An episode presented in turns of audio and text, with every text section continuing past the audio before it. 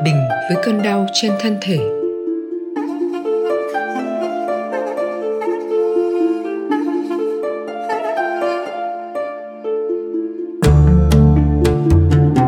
Khi bị hành hạ bởi bệnh tật hay bất kỳ cơn đau nào trên thân thể, vì nhầm tưởng mình làm được điều gì đó, nên con sẽ tìm cách tiêu diệt cơn đau.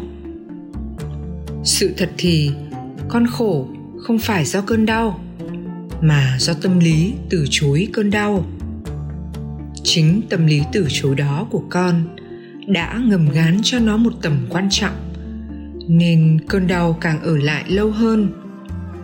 Vì vậy, bước quan trọng đầu tiên con cần nhận ra là hoàn toàn chấp nhận cơn đau. Con không chấp nhận sao được?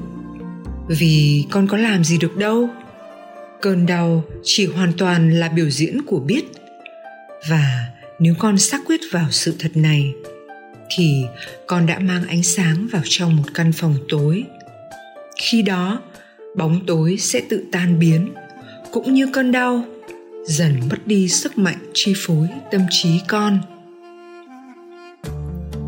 Khi đã hiểu sâu sắc rằng thái độ hoàn toàn chấp nhận cái đang là chính là nền tảng trước khi thực hành bất kỳ phương pháp nào thoát khổ, thì con cần nhận ra thêm một điều.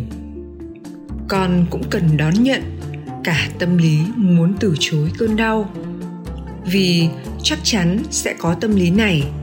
Do thói quen bao năm từ chối bất kỳ cái gì, con nghĩ gây hại cho con. Khi có trí tuệ chiếu soi, thì tình yêu thương của con sẽ xuất hiện một cách tự nhiên.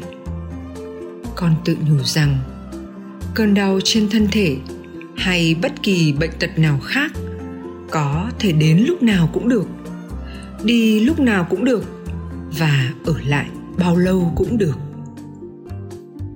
Vậy, khi có trí tuệ và tình yêu thương với cơn đau rồi, thì con có tìm cách chữa bệnh không? Con sẽ hiểu sâu sắc rằng mọi thứ là biểu diễn của biết.